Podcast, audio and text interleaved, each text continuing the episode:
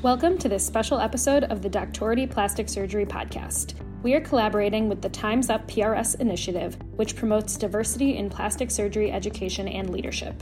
In this series, we will be interviewing plastic surgeons about their career paths and learning about the experiences that led them to become the successful surgeons that they are today. Dr. Stephen Williams is the founder and lead plastic surgeon of Tri Valley Plastic Surgery. In his practice, he specializes in cosmetic, face, body, and breast work. He was the previous vice president of aesthetic surgery for the American Society of Plastic Surgeons and is currently the vice president of membership for the American Society of Plastic Surgeons.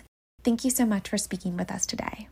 My first question is about your journey from childhood to medicine. This can include upbringing, your major in college, the moments that made you think you wanted to do medicine, and why. Of course. So, my name is Stephen Williams. I am a board certified plastic surgeon practicing in Northern California in the San Francisco Oakland Bay Area. And I'm really honored to speak for Time's Up for during Black History Month. It's wonderful. My background I attended uh, Dartmouth undergrad. I went to Yale uh, Medical School and then went to Yale for my residency training in plastic surgery.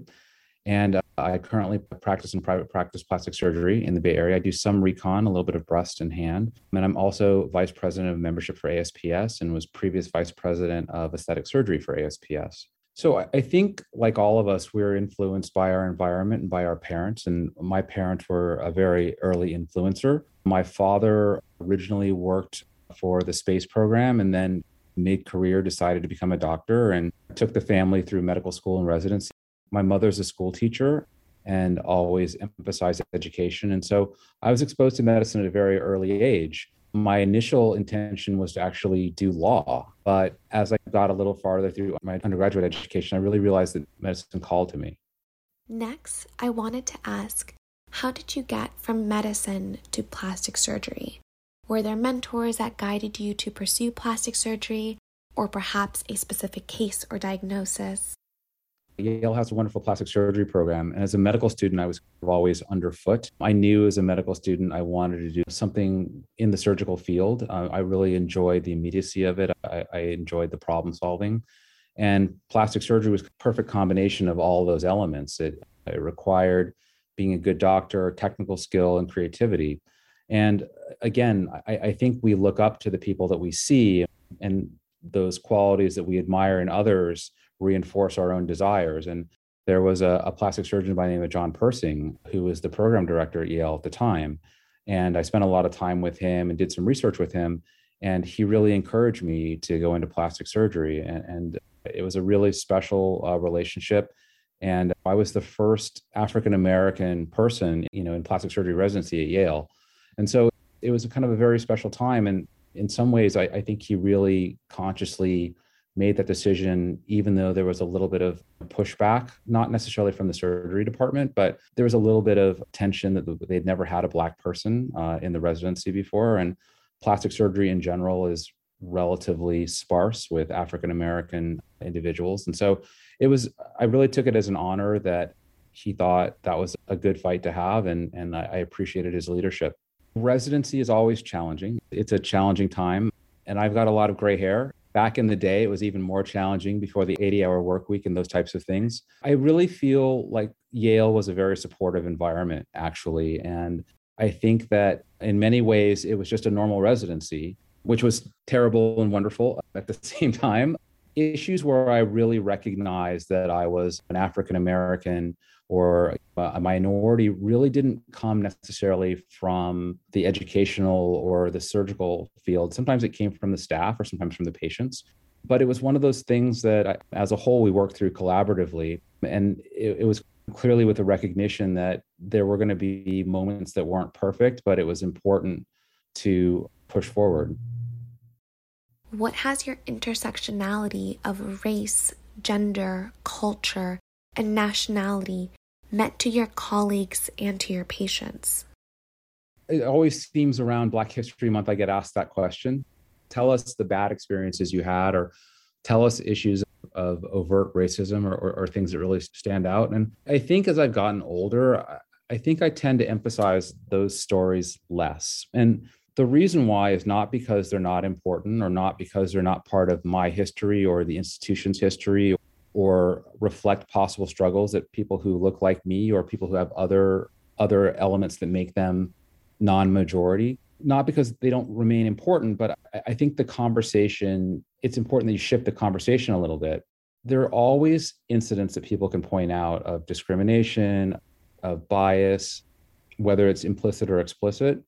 But I think that as we remember those moments, it's important to move the conversation forward and talk about where things are are going. And the fact that podcasts like this or discussions like this are an important part of solving the problem. And again not to forget the things that happened 20 years ago but to focus on some of the good things and, and to amplify the conversations that we're having now. And so that's kind of what i try to do now instead of remembering some of those bad stories. And so it's clear that as an African American male, there's an underrepresentation of, of people that look like me in the specialty. And so at our practice, we have patients that come to us almost daily that say, I came to you because you're African American. And I usually ask the patients, what do you mean by that? What about that that's important?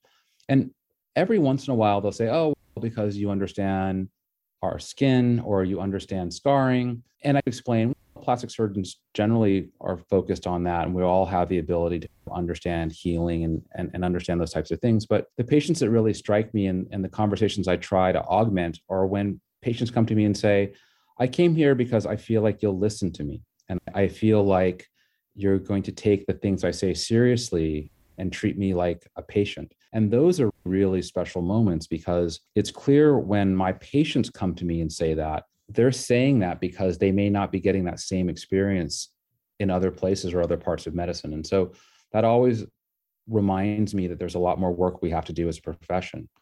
Secondarily, I, I think it's important when considering all those things that make us unique, whether it's gender identity, whether it's heritage, culture, ethnicity. I think it's always important to remember that there's a whole group of elementary school students, high school students, college students, medical students, residents who are looking to find people that they can identify with. And when they see that spark, when they see that that sameness in people in positions that they want to occupy, that builds a bridge. And that's a really important part of empowering those people that are coming up underneath you. That I really see as a responsibility and something that I really try to foster and spend energy really embodying in my practice in my life because it's important that we see ourselves in the things that we want to be. If you had one piece of advice for those coming up following you, what would it be? I think that it's important to look at the people who are coming up behind you in some ways. And that's not to say that medical student needs to not pay attention to their future. As medical students or as college students, every day you're driven by that I've got to achieve, I've got to get an A on this test, I've got to make sure I I do a great interview, I've got to make sure that I'm meeting kind of all these check marks to make sure I'm able to achieve my dreams. But it's really important at all levels to just take a moment and say, is there someone else I can help? Or is there someone my story will resonate with? Or is there someone I can just say, hey, is there something I can do for you? Is there something I can, is there a piece of advice I can help with? I think that if all of us think a little bit more about the people who are trying to get to positions that we already occupy, no matter where we are in the pathway, it makes everyone's journey a little bit more achievable. And I think that's really important. So that's the piece of advice I would give. And it's easy to forget that when you're in the beginning steps, but sometimes those beginning steps are where people can be the most helpful. I think part of it is that kind of never stopping or never giving up type of thing and, and to expect that there are going to be challenges and setbacks and not to see those as insurmountable obstacles but to see them as part of the journey and, and i think that especially with high achievers and people in my field are almost uniformly high achievers we're people that high, hold ourselves to very high standards especially in the beginnings, it's easy to say, I've had a setback or something's gone wrong, and then to think, well, that's the end of the world. And I think it's really important. And what I was told is every single setback is an opportunity to learn and grow. And I know it sounds cliche, but if you really incorporate that into your perspective moving forward, then you see those things as real opportunities and you can leverage them to be able to move forward.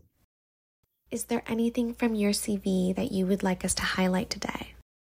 I think that some of the most important work I'm doing right now is with ASPS.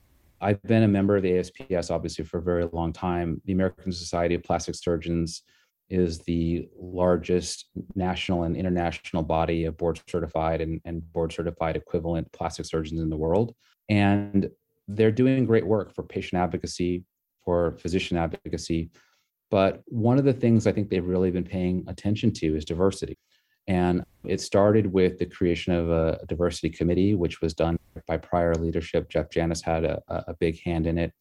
And it's been championed by subsequent presidents, including Lynn Jeffers and, and everyone else who's come up through that to really incorporate diversity as part of what the ASPS does. And I've been a proud participant in that. I think that not only are we reminded daily that there's still work to do, not only in the world, but within our society itself, but that it's important work. And it's work that not only is about making sure that plastic surgeons do better, but most importantly and most critically, that our patients do better. As the world becomes a more diverse place, it's easy to think about our position and say the harassment or racism that I experience is less now than it was in the 80s. It is, just by definition. But what's important to realize is our patients may, even though the world's made progress and things are definitely better, our patients still feel that division and that separation, that disenfranchisement and as physicians, it's important that we're able to interact with our patients for their very care, their very lives. And so I, I think that the conversations about diversity are incredibly important, especially in healthcare, because some of this, those differences that we don't feel as much as physicians, other people may still feel in a very substantial way. And it's important that we recognize that diversity really is not only important for the doctor, for the society, but also for our patients. And so that's the work I'd, I'd really point to. As an aesthetic plastic surgeon, my work of publications is relatively small. The research and development work I do to be more in technology. And so we're really excited about some technological in- initiatives that we're going to bring to ASPS in terms of education and messaging and empowering our ability to to more tightly connect the ASPS community. And so that's really the work that I focus on outside of diversity. It's really um, some of those technological initiatives that can help move the society forward. I really want to commend the work that Wendy's done and the work that you guys have done as a team to really continue to be at the forefront of these conversations and move things forward. It's really a team effort and all of us moving things forward. And, and when you see the work that and the passion that people put into this, it really makes me want to work even harder and, and do a better job. And so I think the message I would say is thank you for doing all this work and it's important work. This was a wonderful conversation. Thank you so much for taking the time to speak with us today. Thank you for listening to the Doctority Plastic Surgery Podcast. Never miss an episode by subscribing to our show via your favorite podcast service and following us on Instagram and Twitter. For more podcast episodes and residency information, check out our website, doctority.co. That's doctority.co. We love feedback from listeners, so please contact us through the website or through social media with your questions or suggestions. See you next time.